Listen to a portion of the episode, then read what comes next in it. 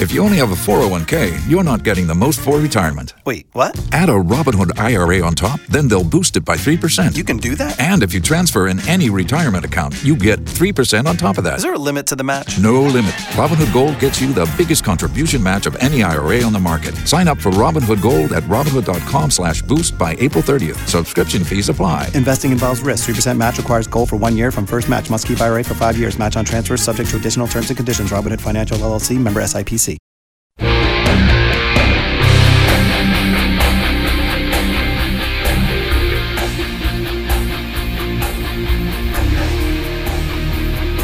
Hey guys, I'm Monica Crowley, and this is the Monica Crowley Podcast. Thank you so much for joining me here on this Thursday as we begin to close out, well, the very first week of 2024 already a lot coming at us this week and brace yourself because this will probably be the slowest week of the year.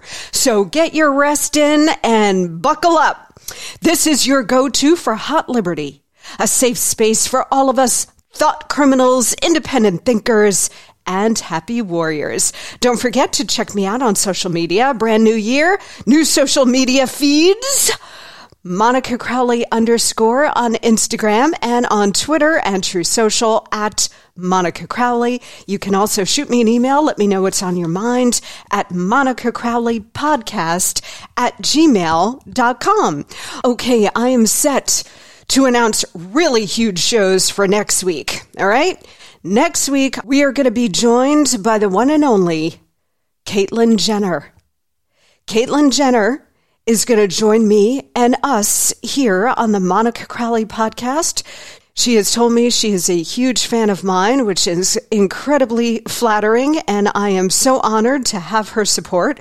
She is going to join us to talk about a whole range of issues including transitioning, the trans agenda, the gender agenda. She's going to talk to us about uh, biological males competing in women's sports. And remember, before she became Caitlyn, she was Bruce Jenner and an absolute athletic legend. She has some very important things she wants to say, and she has been saying, but we're going to really plumb all of this with her, including the question of whether or not trans is a mental illness. Guys, there's a huge difference between Bruce Jenner becoming Caitlyn Jenner at the age of 60 and the left pushing this radical gender agenda on kindergartners, which is what they are doing now. Caitlyn Jenner has some really powerful opinions on this that we all need to hear. So we're going to keep a very open mind and have Caitlyn Jenner on the show next week. Also, next week, Dr. Anthony Fauci is going to be testifying before Congress two days straight. And right after his testimony, we're going to be joined by one of his most persistent, adamant, and honest critics, Dr. Naomi Wolf is going to be here, and she's got a lot to say about Fauci and where we are in this whole COVID nightmare. Is it over? Not by a long shot. And when we talk about 2024 and the things that the deep state have up their sleeve, nobody knows for sure, right? We're all braced. It could very well be another pandemic, something much worse this time, a virus much more virulent. We don't know.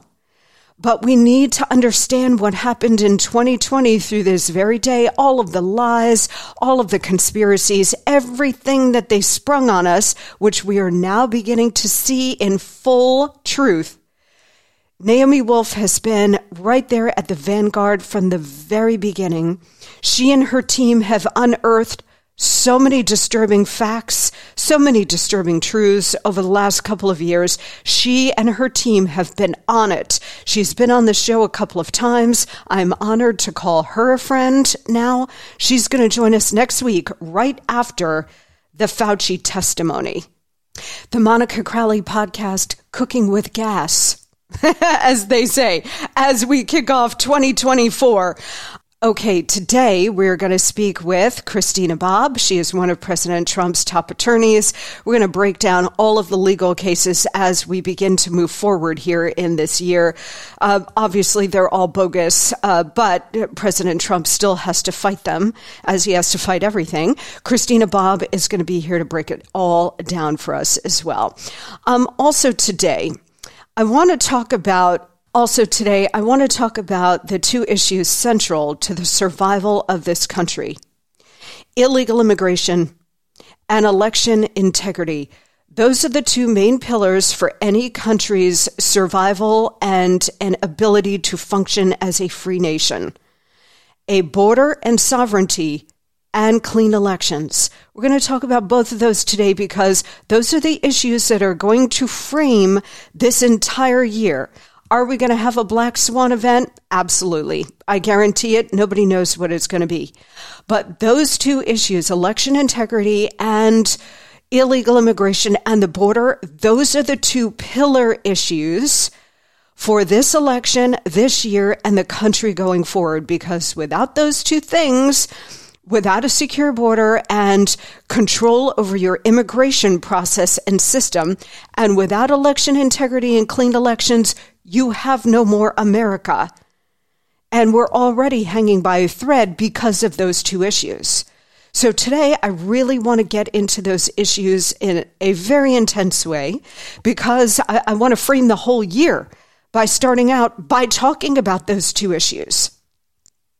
And then in a little bit today, I also want to talk about the lust for power and the ideology that animates all of this and how the Claudine Gay Harvard DEI debacle illustrates all of this. Okay. So we, this is a really big show because we're going to tie a lot of big threads together here and frame the rest of the year.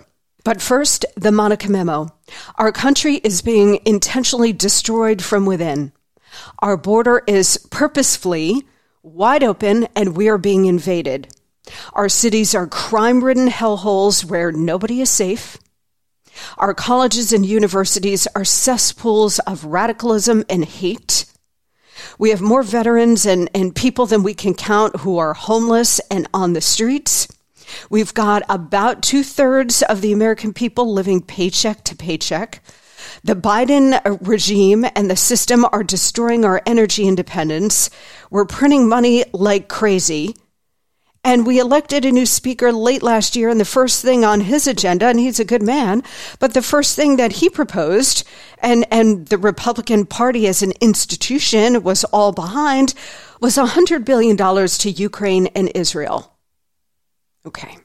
So is it still that way? I don't know. But that was the first thing out of the box that the new speaker and the GOP establishment thought would be a good idea.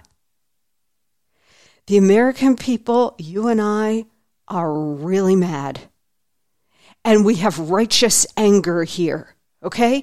Nobody is going to be making excuses for any of these people anymore.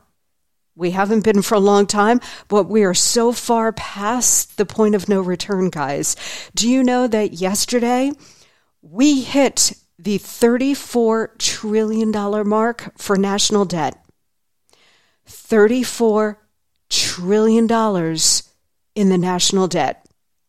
We have hit the wall. Now, we hit the wall a long time ago, but this $34 trillion uh, mark, this really woke a lot of people up, or should anyway, because we are so far past the point of no return. They've got to stop the spending. We're in a very deep hole. I don't know that we can get out of it, but you have to start somewhere which means stop the spending today. Not another penny for any other foreign countries until we get the spending under control and until we get the border under control. Not one more dime should go to any other foreign enterprise until the American people and our border are taken care of first. Steve Bannon on Bannon's War Room. He's such a phenomenal thought leader. I was on War Room uh, with his co host Natalie Winters this week. Please go check that out. Bannon has been saying now for a couple of weeks shut the border or shut the government. He is 100% right. At this point, there, there is no more fear, or there should be no more fear among our Republican representatives, and frankly, anybody else, and certainly the rest of us. There should be no more fear in shutting down the government. And I know, guys, you know, politicians, and there are exceptions, of course, like Matt Gaetz and Marjorie Taylor Greene, who was just on the show. Uh, there are exceptions to the rule, and thank God for them. But for the most part, these GOPers are still so afraid. They're so afraid of what the New York Times is going to say or being crucified on MSNBC for taking the right stand and the right action.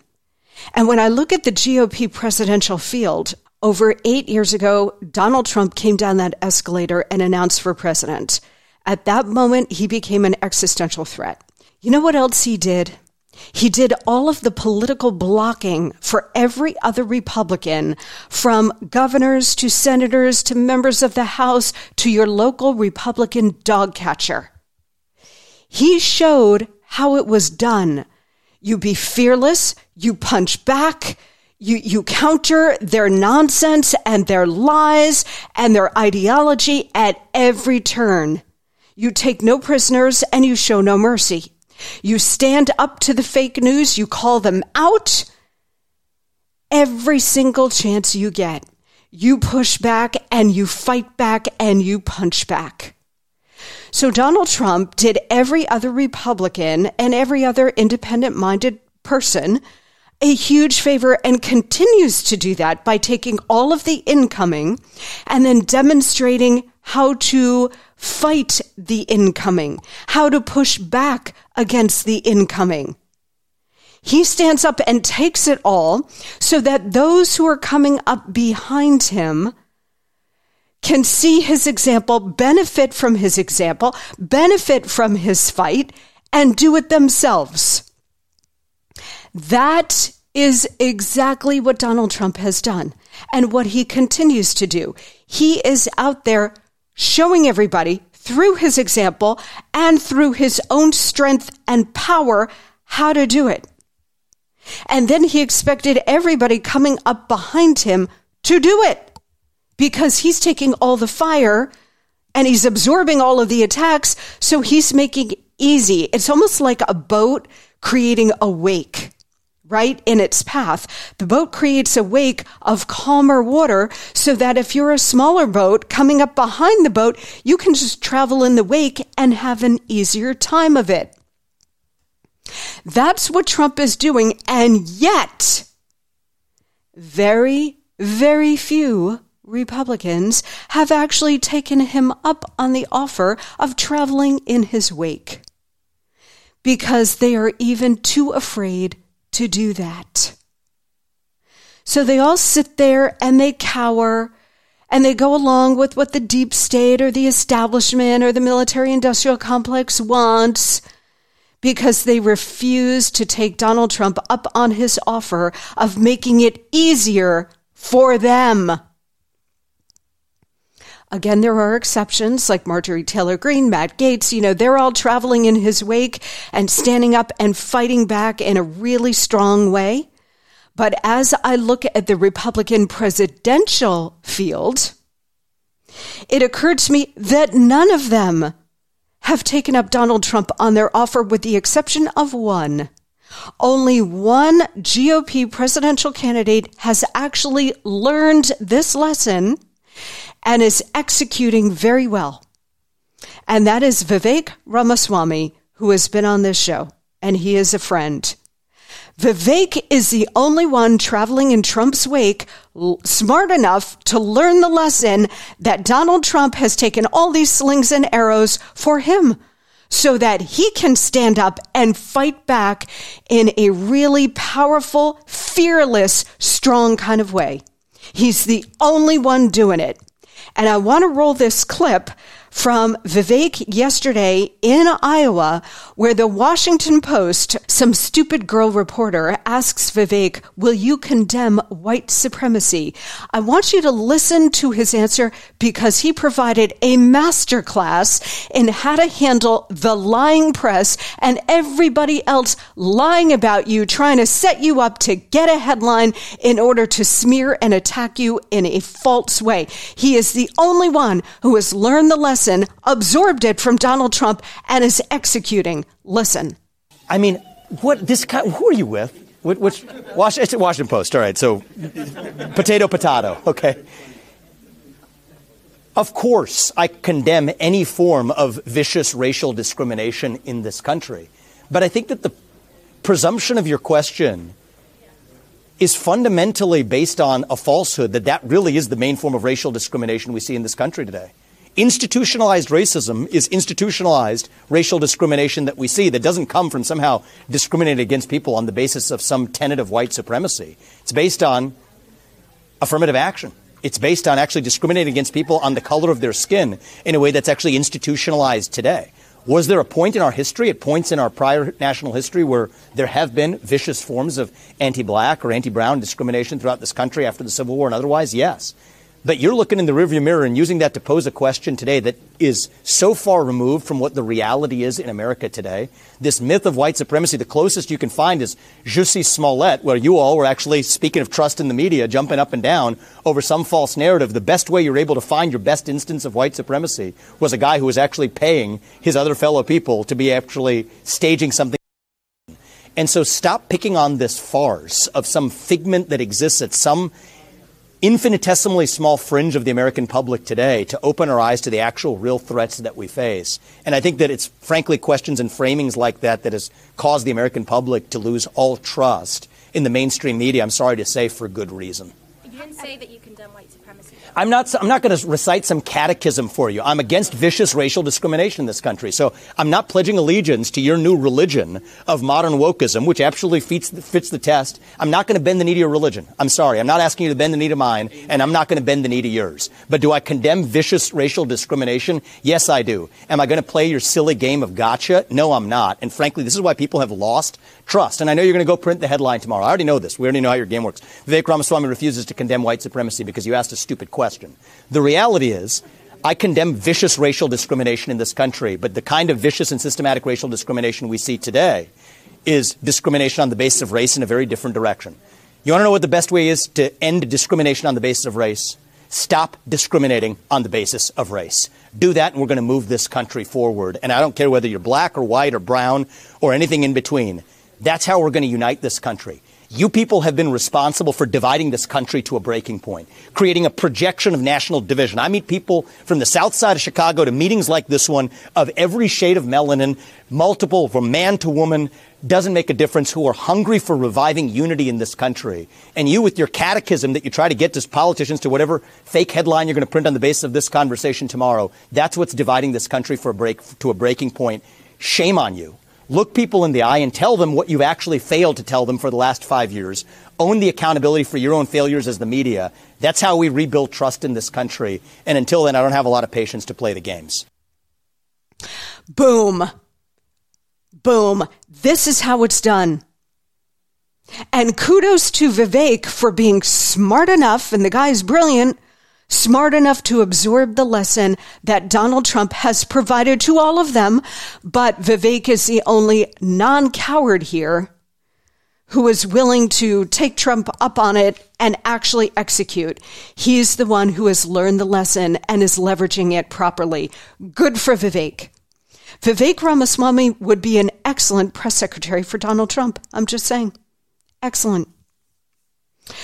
Okay, let's move on to illegal immigration. So, as Bannon has put out there, shut the border or shut the government. Amen.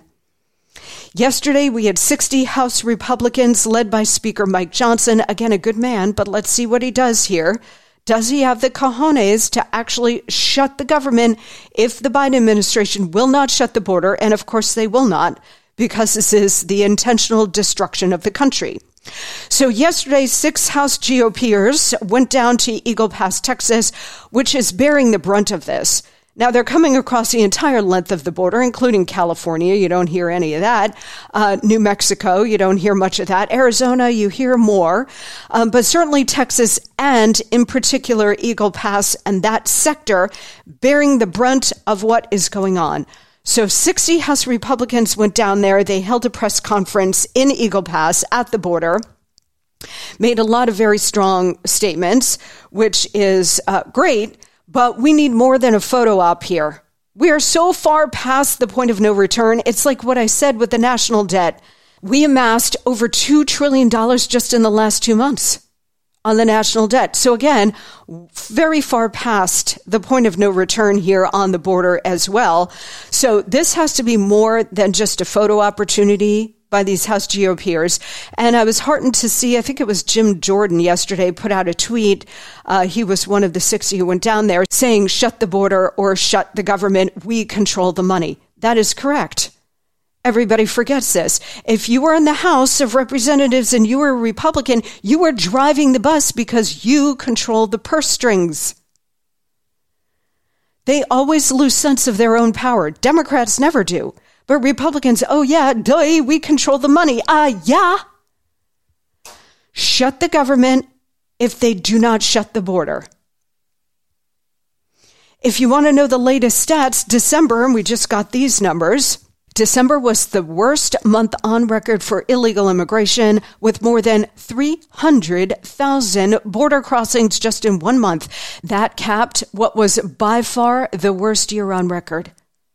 Biden and, and all of his lying flunkies from Karine Jean-Pierre to Alejandro Mayorkas, they're running around out there, you know, trying to either ignore the crisis or they're lying about it and they're insisting that Republicans are all insurrectionists, right? What is happening at the border is the actual insurrection. What is happening at the southern and the northern border, because there are terrorists coming across the northern border almost every day. You never hear about that. That is the actual insurrection. And we don't know. I mean, we've got official numbers here 3.2 million illegal border crossings in fiscal year 2023, which ended in September, easily surpassing fiscal year 2022 for the most ever in the history of the country. We have never seen anything like this. By some estimates, there have been more than 5 million gotaways since Biden took office, including God knows how many terrorists, drug dealers, human traffickers. We have no idea. And these are all lowball estimates, guys. The other day, President Trump was talking about 12 to 15 million since Biden came in. That could be correct. Maybe it's way off. Nobody knows. Maybe it's way off on the low side. We don't know. The news about December's record breaking border numbers came on the heels of the release of November's stats, which the Biden team quietly posted the Friday before Christmas because they don't want anybody focused on this. Biden single handedly and deliberately created this crisis of unimaginable proportions. You'll recall that President Obama, and remember, Joe Biden was his VP, people forget that. Um, Obama's DHS Secretary, Jeh Johnson, had previously said that if you had 1,000 border crossings per day, that constituted a crisis. Now you know how many are coming across? 20,000 per day. 20 thousand people per day. And it's all because Biden reversed everything that Donald Trump did. Trump had a handle on the illegal immigration problem and enforced the border. He basically had the problem solved. Was it perfect? Of course not. You know, border crossers will always find a way, but he did, he eliminated all of the incentives of coming here. And Biden came in and reversed all of it, including border wall construction, deportations remain in Mexico, which ended the practice of catch and release and forced illegals to wait for their court hearings in their country of origin, including Mexico. And Biden also mandated a functional shutdown of ICE enforcement going as far as implementing what they call protected areas, which ICE is not permitted to enter. Sort of like in Europe, the no go zones for the Muslim communities, cops and, and other law enforcement can't go into the no go zones because of cultural reasons. This is what we're facing, okay? So, given this unprecedented invasion on our southern and northern borders, we've got to have leaders who are willing to consider all kinds of dramatic and drastic measures because we are in a drastic situation. So there's some talk of invoking the 1807 Insurrection Act because this is an actual insurrection to try to stave off further disaster. There is some talk about shutting the government. They better do something because this is completely out of control and the country is drowning and is drowning fast. Again, Everything you see in every direction is intentional. It is the intentional destruction of the country, and they are deliberately pushing us far past the point of no return. Whether it's economically with the national debt and the out of control spending, whether it's the border invasion, whether it's the Soros DAs unleashing violent mayhem on the streets of, of all of our cities, all of it is of a piece and all of it is by design to implode the country. All right, let's hit a quick break. When we come back, I want to uh, just button up a final point here on the border invasion, which is there's so many huge issues coming at us from the Epstein list to the economic situation to all of it but the illegal immigration invasion at the border, this is really the biggest of them all. So I want to just button up a final point on this and then get to a major victory on election integrity because we got to take our wins where we can get them. Sit tight.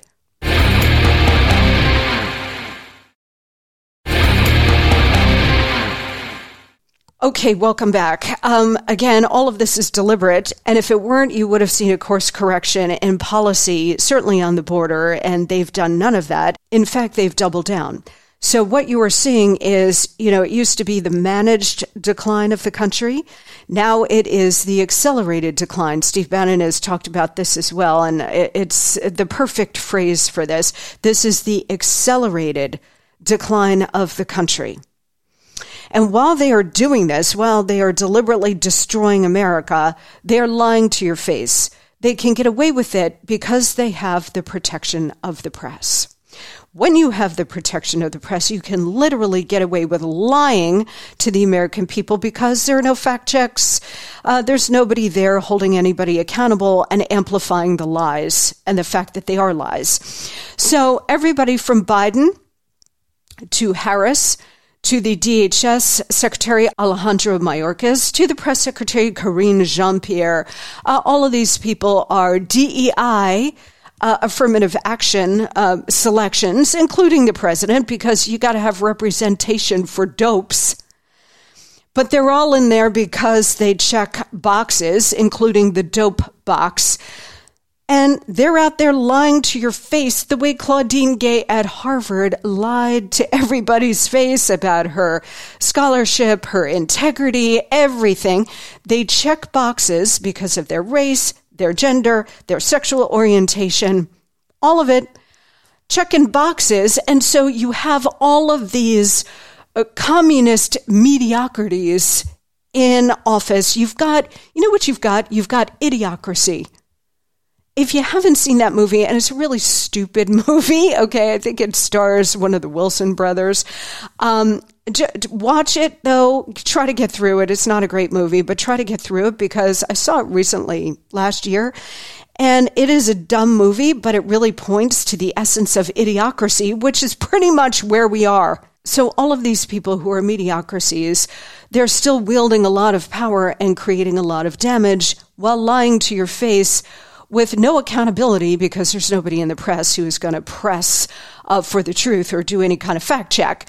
So Alejandro Mayorkas has repeatedly told us that the border is secure when your own eyes, thanks to Bill Melugin at Fox and uh, Steve Bannon's War Room and the reporters down there for that show, there are reporters down there doing this, but the big three networks, the other cable networks, they're not doing this. So the American people have, might have some sense, but they don't have a full picture of what is going on at the border. And they're constantly being lied to. So he, Mayorkas, Jean Pierre, Biden, Harris, they've all told us the border is secure and it's all just an Orwellian lie. He, here is Mayorkas this week talking about how Mexico is doing a bang up job in helping us enforce the border. Listen. So Mexico is doing uh, a great uh, deal. Uh, we were uh, there in Mexico City meeting with President Lopez Obrador last week, Secretary Blinken, and I, joined by the President's Homeland Security Advisor, Liz Sherwood Randall. Uh, they have a migration challenge themselves as does Colombia, as does Ecuador, as does Costa Rica, as does Panama, as does Guatemala. This is a regional problem that is challenging our entire hemisphere. But we spoke with Mexico last week about what we think they can do to assist us in enforcing uh, their borders so that we do not see the level of migration, irregular migration at our border. And in fact, we've started to see the results of their increased cooperation and our increased collaboration. Actually, Alejandro, um, he and Blinken went down to Mexico to talk to the Mexicans, and they came away with nothing. It was a diplomatic disaster you know, President Trump picks up the phone, calls the Mexican president, boom, remain in Mexico goes into place. And they start enforcing their side of the border. But Biden and Blinken and Mayorkas are so weak and they, they don't want Mexico to enforce the border. That's the real point, right? So they go down there for the cameras, for show, to make it look like they're actually trying when they're not. And the whole thing was an abject disaster. But Mayorkas is lying to you about Mexico is doing a great job enforcing on their side. Of course they're not. They want all of their dregs of humanity, their criminals, their murders, their rapists, their drug cartels, uh, controlling the border and flowing into America. So it becomes our problem and not theirs. Here's Mayorkas again. Uh, this time, he is not blaming himself or Joe Biden or any of the policies that they've adopted. Here he is blaming climate change for the crisis at the border, but I thought there was no crisis at the border. The greatest number of displaced people, not only at our southern border, not only in the Western Hemisphere, but across the globe. You know, I am involved in bilateral and multilateral meetings with my counterparts from foreign countries in Europe, uh, in Asia, in the Indo-Pacific, all over the world. And migration, the challenge of displaced people, is a subject that comes up in every single conversation we have the effects of climate change, poverty, increasing level of authoritarianism. Ah, climate change, poverty, gross inequality. Again, everything is the communist agenda. Climate change is the communist agenda. DEI is Marxism. This is all Marxism. This is the ideology driving all of this poverty, of course, inequality, everything except their policy changes from the Trump years, where Trump had a huge success in actually enforcing the border and stopping illegal immigration or slowing it to a trickle. Right. So this is what uh, revolutionaries do. They constantly lie. They have the protection of the press to get away with those lies, and they just pile lies on top of lies. They're gaslighting you as they have been through the beginning. Um, here is, and I apologize in advance for the sound on this, but here's a reporter asking Joe Biden, hey man, are you going to do anything about the southern border? Record number of immigrants coming in. And Biden is like, well, I guess we got to do something. Listen. You got to do something. To give me the money I need to protect the border. So again, um, Joe Biden is a corrupt, demented hack. He is a puppet. The puppeteers behind them, both Obamas, Barack and Michelle, the entire Obama machine, they are all running this because they they accelerated the grand project to destroy the country when they were in office. They lost four years under Trump, who brought the country back. This is why they're working with all speed. Uh, to destroy the country. So Biden gassing around, well, I guess we got to do something. No, no, that is, of course is a lie. And you have to ask, how much of this does he actually know? Uh, how much is he aware? The guy is out to lunch most of the time. He's certainly a willing participant in all of this, but what are they really showing him? I mean, the guy went to St. Croix for a week after spending Christmas at uh, Camp David. He comes back from St. Croix with a raging sunburn. And, and it looked like sunglasses. So clearly the guy fell asleep in the sun and nobody around him, no Secret Service, no Dr. Jill, nobody around him stopped and thought like, hey man, the president fell asleep in the sun. Should we wake him up? Does he need sunscreen? Nobody cares about this cat. Nobody. He is just a puppet to execute the destruction of the country. All right, I want to switch gears here um, and we are going to talk to Christina Bobb about uh, President Trump and his legal stuff that he's fighting. Also, a deliberate destruction of our legal system, the judicial system, and everything else. Uh, but before we do, we got a big win on election integrity. Again, guys, we got to take our wins wherever we can get them. And this was a biggie. Um, but also, election integrity paired with immigration, illegal immigration, and the border, those are the two pillars without which you have no country. This is why the Democrats and the left and the globalists have been attacking, you know, creating a wide open border and a flood of tens of millions of illegals to dilute the country and take us down and overwhelm our systems, as well as overwhelming our, our election systems as well. It's all about overwhelming everything economically, the border, the elections, all of it. Overwhelm it in order to collapse it. Well, we did get one win. And, you know, last year on this show, we had the phenomenal Catherine Engelbrecht. She joined us and she was just terrific. She has been fighting for election integrity for a long time. And if you guys did not hear that interview with her, go back into the Monica Crowley podcast archives and go listen to that interview because she is phenomenal. She's a tireless fighter. Just as the left are tireless, we need to be, and she's one of them. She's been doing this for years, and she on this show was talking about this exact case. She actually won. True the vote, her group, they won. It takes persistence. It takes relentlessness, which is what the left has, which we don't have. We lose once and we're like, oh, okay, and we cower away. Right? We like lose an election in the face of massive fraud and we slink away. We just accept the result and we slink away and they know we're going to do it, which is, feeds into them continuing to do it. But Catherine Engelbrecht and True the Vote have been at this relentlessly for years and they won a big case. Here is this from their press release. True the Vote defeats Fair Fight, Stacey Abrams, Mark Elias, and the Biden Department of Justice in a landmark election case in Georgia federal court. Here's what they say. True the Vote declares a decisive triumph in their legal battle against Stacey Abrams' Fair Fight. That's Stacey Abrams' election group. It's called Fair Fight. Again, Orwellian language, guys, right? Legal teams led by Mark Elias, who is the point man for the Democrats and the left in torpedoing our elections, rigging them, stealing them. Mark Elias is brilliant at that. And where's the Mark Elias on our side? Good question. But Catherine Engelbrecht comes close. Okay. So defeated legal teams led by Mark Elias and the Biden Department of Justice.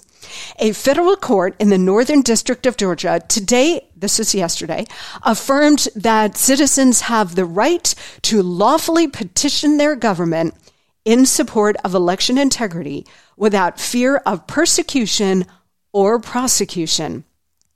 In a resounding vindication, True the Vote successfully defended its actions of December 2020, aiding Georgia citizens in filing elector challenges based on data showing over 364,000 voters appeared to be ineligible to vote due to change in residency.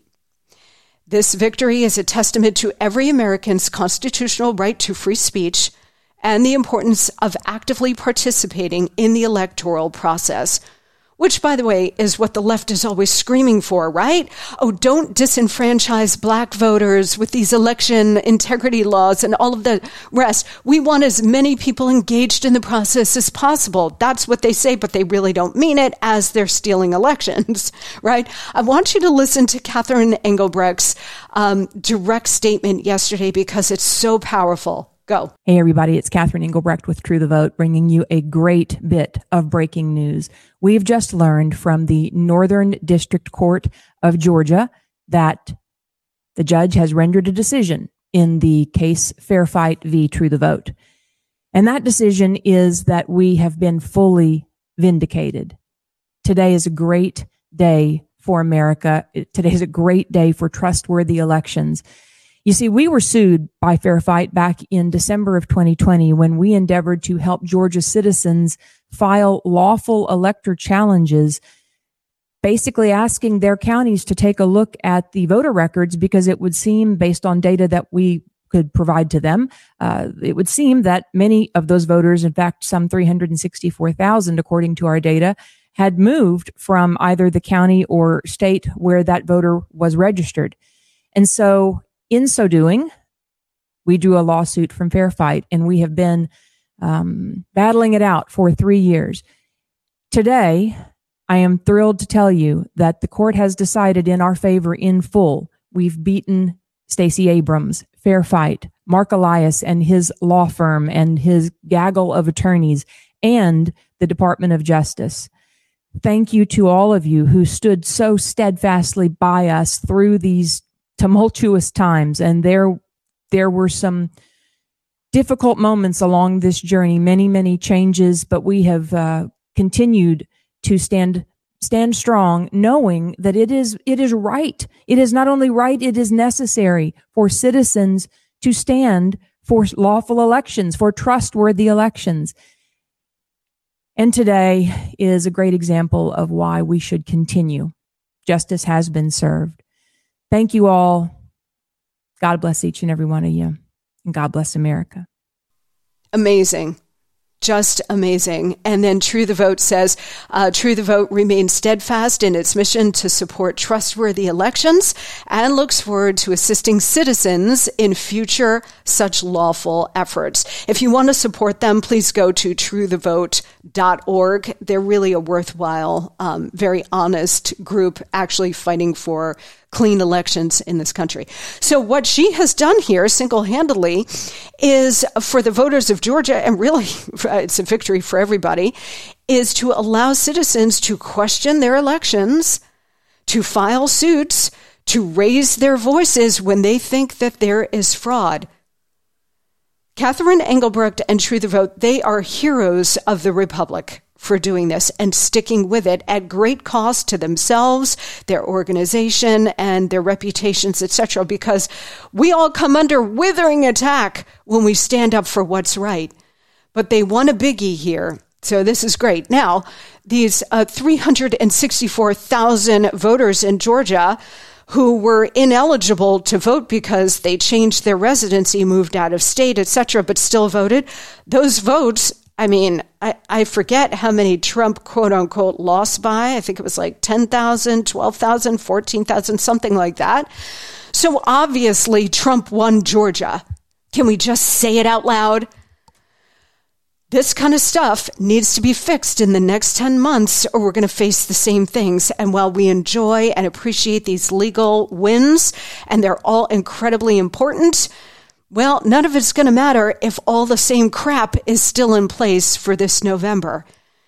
You know, I don't want to be uh, like uh, uh, talking about these kind of legal cases after November again. You got to fix this crap now before the election. And that's why you need different leadership at the top, not just a different president, obviously, but you need different governors, different secretaries of state. All of these secretaries of state, even in red states like Brad Raffensperger in Georgia, they're, they're, uh, so many of them are corrupt or cowardly or weak, and they won't stand up and fight. Or they're straight up Marxists, like you're seeing in Colorado, like you're seeing in Maine, like you're seeing in all these states that are trying to throw Trump off the ballot. We're going to talk to Christina Bobb about they they just filed at SCOTUS at the Supreme Court yesterday, so we'll talk to her about that as well about uh, Trump pushing back on all of this. But thank God for Engelbrecht and True the Vote. They're doing right by us, but we don't want to have to be talking about legal cases even with wins after the next election. We want to not have these kinds of legal cases because we have fixed all of this before the election. So let's get on it, shall we? All right, let's hit a quick break. When we come back, Christina Bobb, one of President Trump's attorneys, will break down all of this and more with her straight ahead.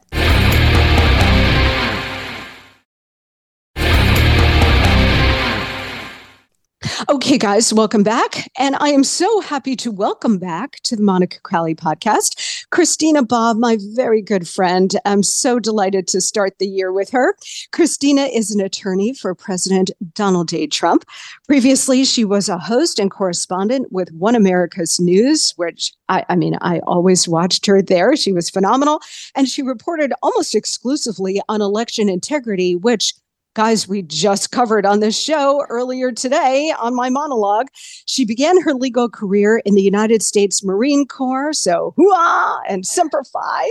She served as a defense counsel representing Marines and sailors in court martial and administrative separation hearings. So she's a smarty pants as well as a tremendous public servant. She's also the author of the new book, and she was here last year talking about it.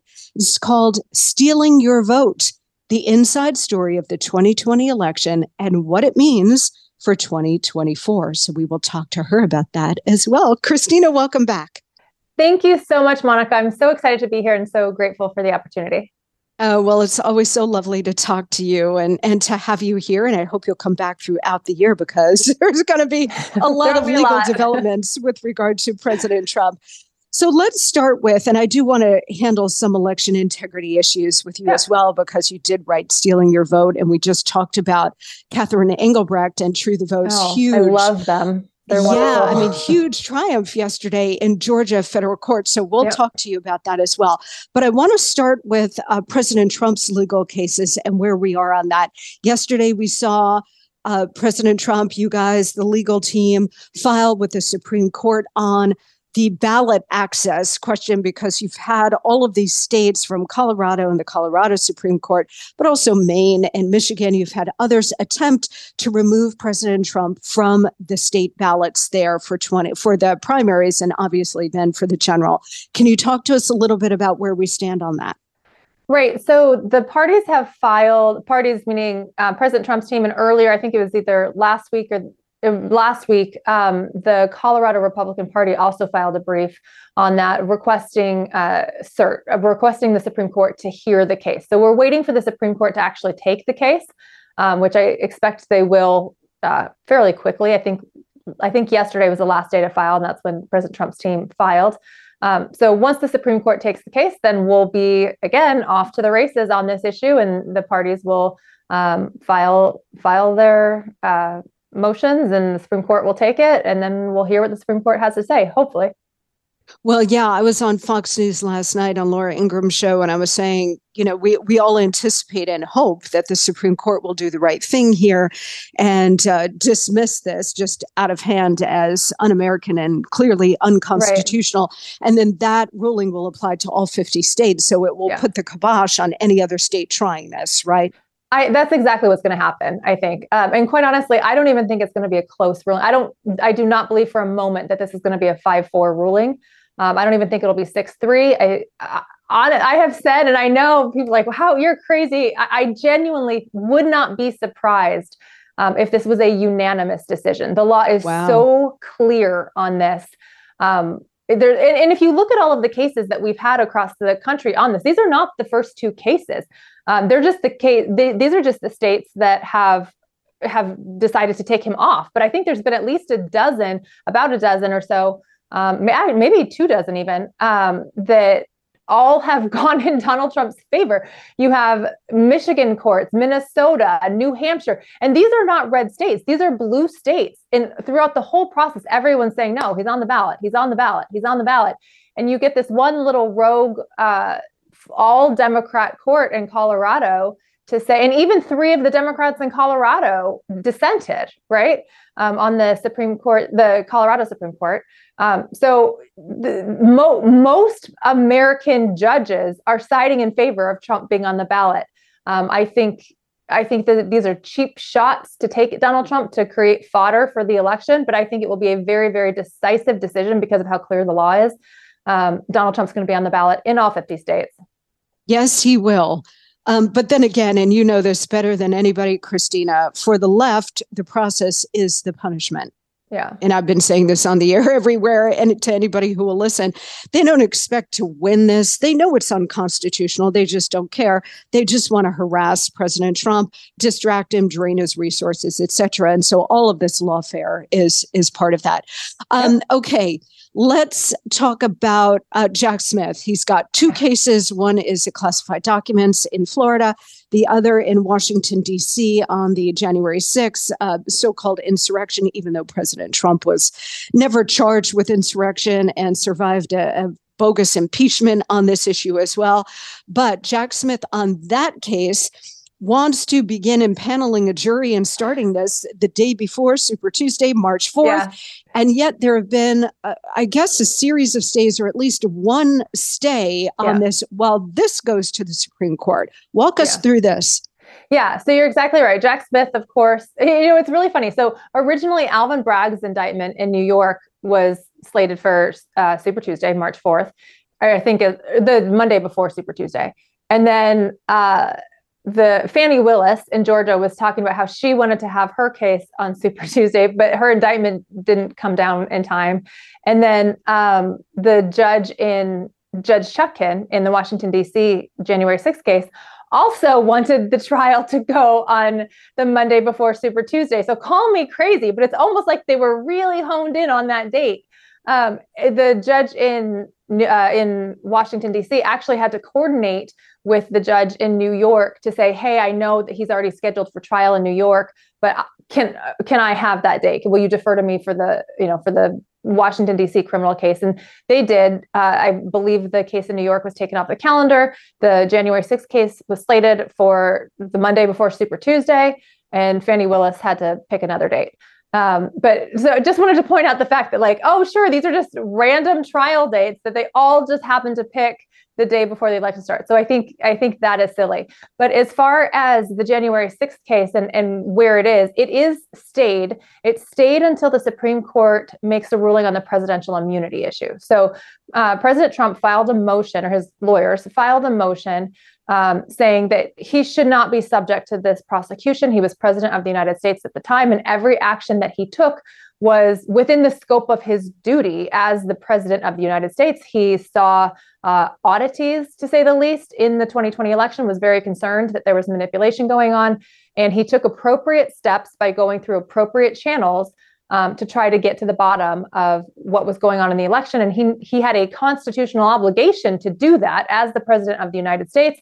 And therefore, because it was in the scope of his official duties, he is covered by presidential immunity um, the reason we have presidential immunity is so that you don't have one administration after another indicting the opposite, you know, the last president, um, because you want to make a political point. So presidents have immunity um, from anything that they do in office uh, for the purpose of furthering furthering their responsibilities. That yeah. case. Oh, sorry. Go ahead. No, no. Go ahead. Finish your point, please. So, uh, so that that case is pending, or I'm sorry, that motion is um, Jack Smith had wanted it to go to the Supreme Court quickly. The Supreme Court denied and said, no, we want to hear what the Court of Appeals has to say before we make our decision. So that question is pending at the Court of Appeals right now. It will be heard on, I think it's January 9th. Um, they'll make their oral argument. The, the circuit court in DC will uh, make their ruling. They'll render their opinion. Um, and then, you know, one side or another can appeal if if President Trump loses that Um, they can appeal en banc for the circuit court to hear it. That can be accepted or denied. Then it will go back up to the Supreme Court. Sorry, I know this is a lot of procedure. Um, but then at that point, the Supreme Court will rule and then the the case can be tried, not tried, but rescheduled in um, Judge Judge Chutkan's court. I don't know if that. Sorry, that's kind of a lot. I hope that makes sense. yeah, there's a lot of bouncing around appellate yeah. court, Supreme Court, and and back again. Yeah, so um, it's not going to be tomorrow, right? It's going to take. Right. It's going to take a minute. Which right. means, so, I guess, the point for what you were probably getting at is it, the case is not going to go forward the Monday before Super Tuesday. It's going to take a second. Once the ruling comes out, then um, then the court will reset a trial date. So it's not going to be the date that it's currently scheduled for. Yeah, you know, it's interesting because Jack Smith asked, he went right to SCOTUS, right to the Supreme Court, and asked yeah. for an expedited review. And President Trump went back and said, wait a minute, you are circumventing the usual procedure here where there's an intermediary court called the Court of Appeals, uh, and the defendant has the right to drag it out. You know, it's, it's, the defendant has a right to an expedited process right? When their freedom is hanging in the balance, like it is with a criminal uh, trial. But the government does not have a right to ask for an expedited, correct? You're so right. I'm so glad that you pointed that out because it's, it's so odd how all, not odd, I mean, I get why they're doing it, but so many government officials are now claiming their constitutional rights. Um, Jack Smith supposedly has a constitutional right to a speedy trial. I think I believe he or someone in his office even made that comment. It's like, no, no, no. To your point, the right to a speedy trial belongs to the defendant. It doesn't belong to the government. It belongs to the defendant. The defendant has a right uh, to meaningfully participate in the preparation for his defense. It's it's the defendant who should be determining the pace of this this case. But these government officials are turning our freedoms on its head and saying the freedoms that we, the people, have actually belong to the government.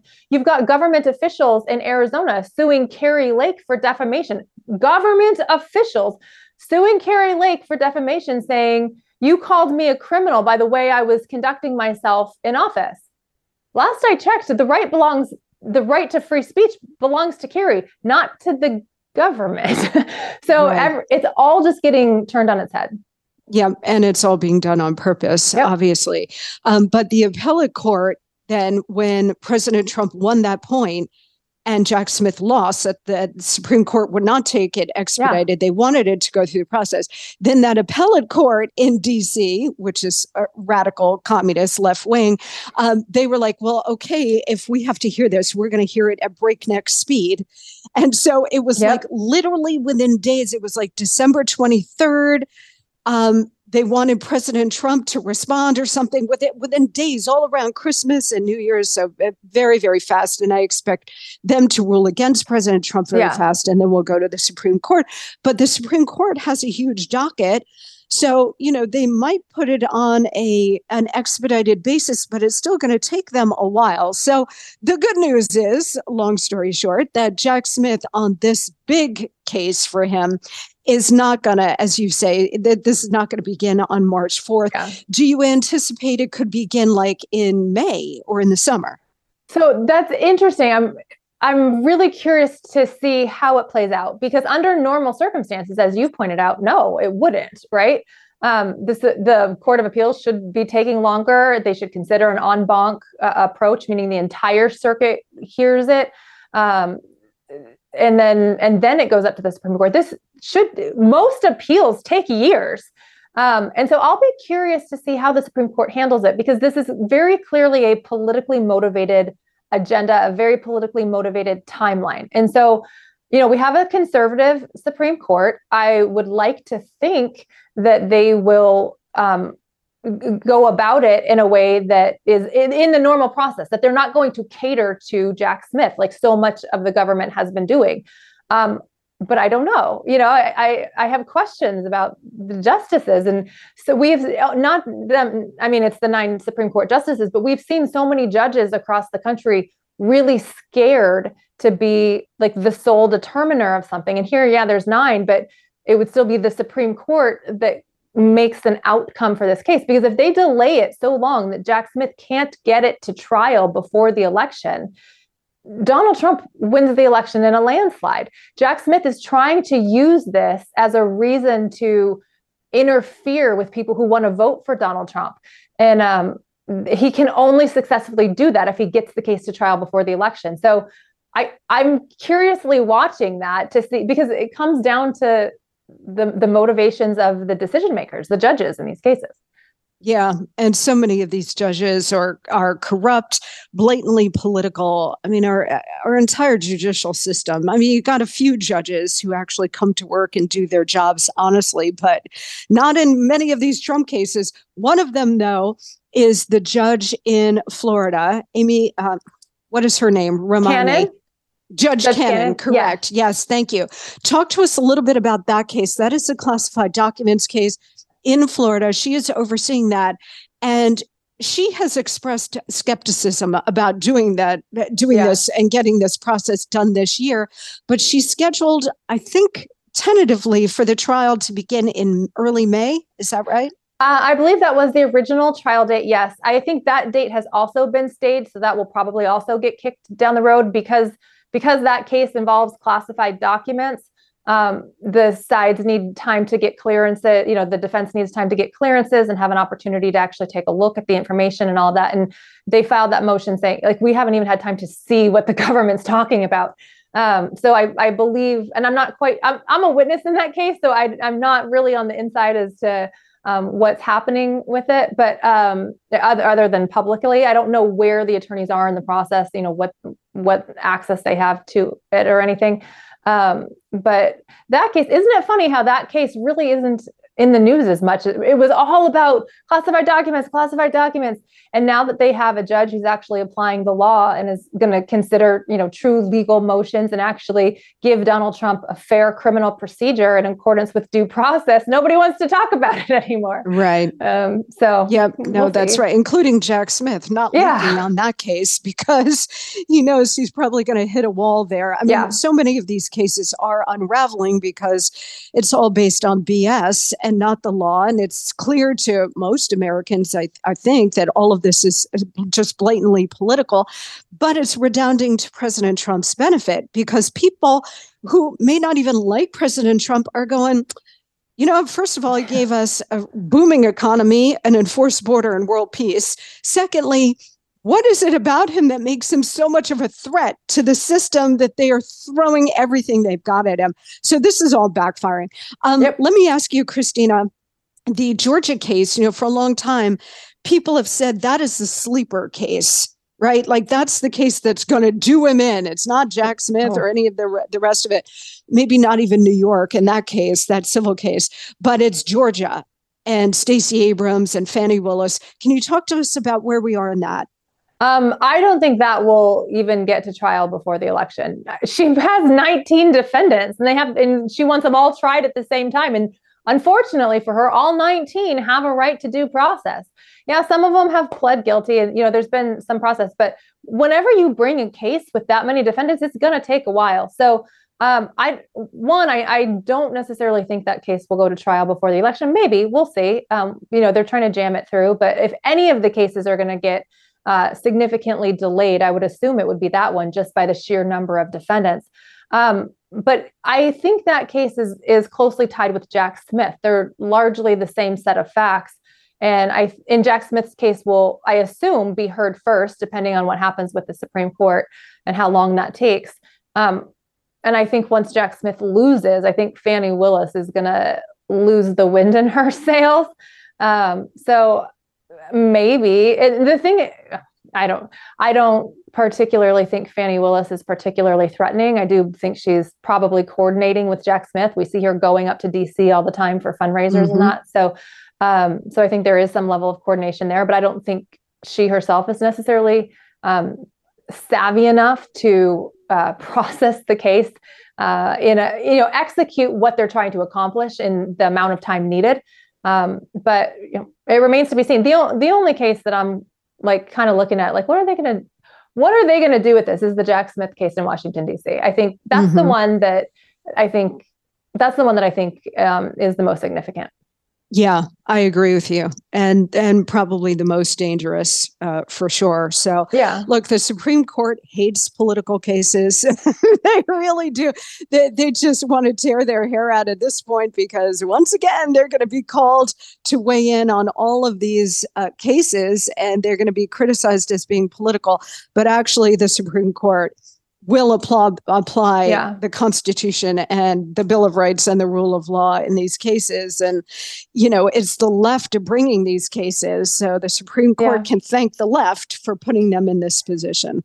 Well, I completely agree. I think that's right. Um, even the conservatives on the court, you know, conservatives have just gotten so comfortable just letting the left be crazy and letting and just like, oh, look at those crazy Democrats, you know, and not actually giving any pushback for anything that they're doing.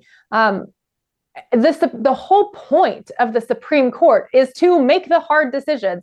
If you don't want to make the hard decisions, if you're going to squirm and get awkward, uh, anytime we actually need, you know, the weight of the United States government um, to come in and actually make a good decision on behalf of the American people, then get off the bench. You know what I mean? Why are you there? And I'm sorry, this is just my frustration because it's so clear that there's so many judges across the country. They're like, well, I don't want to make the hard decisions. That's why you're there. That's why you're in the robe. That's why you get the title. That's why you get the esteem that you get as a judge because Americans need you to make the hard decisions. We're not asking you to make the easy calls. Anybody can make the easy calls. Anyway, that's my thought. Yes, good rant. Kristen, good rant. Sorry about that. you're no, no, you're absolutely right. I'm glad you did it. It's a really, really important set of points that you just made. Um, before we let you go, let's talk about election integrity. You wrote a book, came out last year, Stealing Your Vote, the inside story of the 2020 election and what it means for 2024. Uh, I just spent a good deal of time talking about Catherine Engelbrecht and True the Vote and their persistence in, in winning this court case in Georgia, where citizens do, it was affirmed, citizens have a right to question their elections and bring legal cases when they believe that there's actual fraud. Um, and thank God for that, yep. that decision. It's basic common sense. What yeah. can you tell us about what the Trump campaign, what the Trump team, what uh, state by state GOP organizations are doing to make yeah. sure that we don't have a repeat of 2020? Well, there's a lot, thank God, there's a lot of great organizations across the country. I'm fortunate enough to be in contact with many of them, um, grassroots organizations in the local communities um, to scrub voter rolls, to issue FOIA requests or open records requests, uh, call the county clerks, call the people in charge of elections in your county. Um, there's phenomenal grassroots efforts across the country, and this has to be a bottom up approach. So people need to get involved in a local level, at your county level, and a precinct level. Uh, the Trump campaign can do some things as far as probably the biggest thing that the Trump campaign can do is bring awareness, right? Just talk about it so that people recognize it's a problem because it this has to be cleaned up county by county. This is not something that you can have one person, you know, make a wish and it all goes away. It has to be cleaned up county by county. So I'd encourage all of your listeners to find a group in your local area and get involved. We need people, we need election workers, we need people actually who work at the counties, um, volunteers, you know, uh, people scrubbing voter rolls, canvassing your neighborhoods. If you don't know how to get involved, there's a group called Cause of America. That's uh, C A U S E. Go to causeofamerica.org, O-R-G, causeofamerica.org. Um, and you can just send them an email or, or, you know, type in your zip code and say, who is doing stuff in my area? And they'll just send you a list of uh, conservative election groups that um, are working in your area and you can get in touch with them and, and get involved. So I would encourage everyone. We need everyone doing that.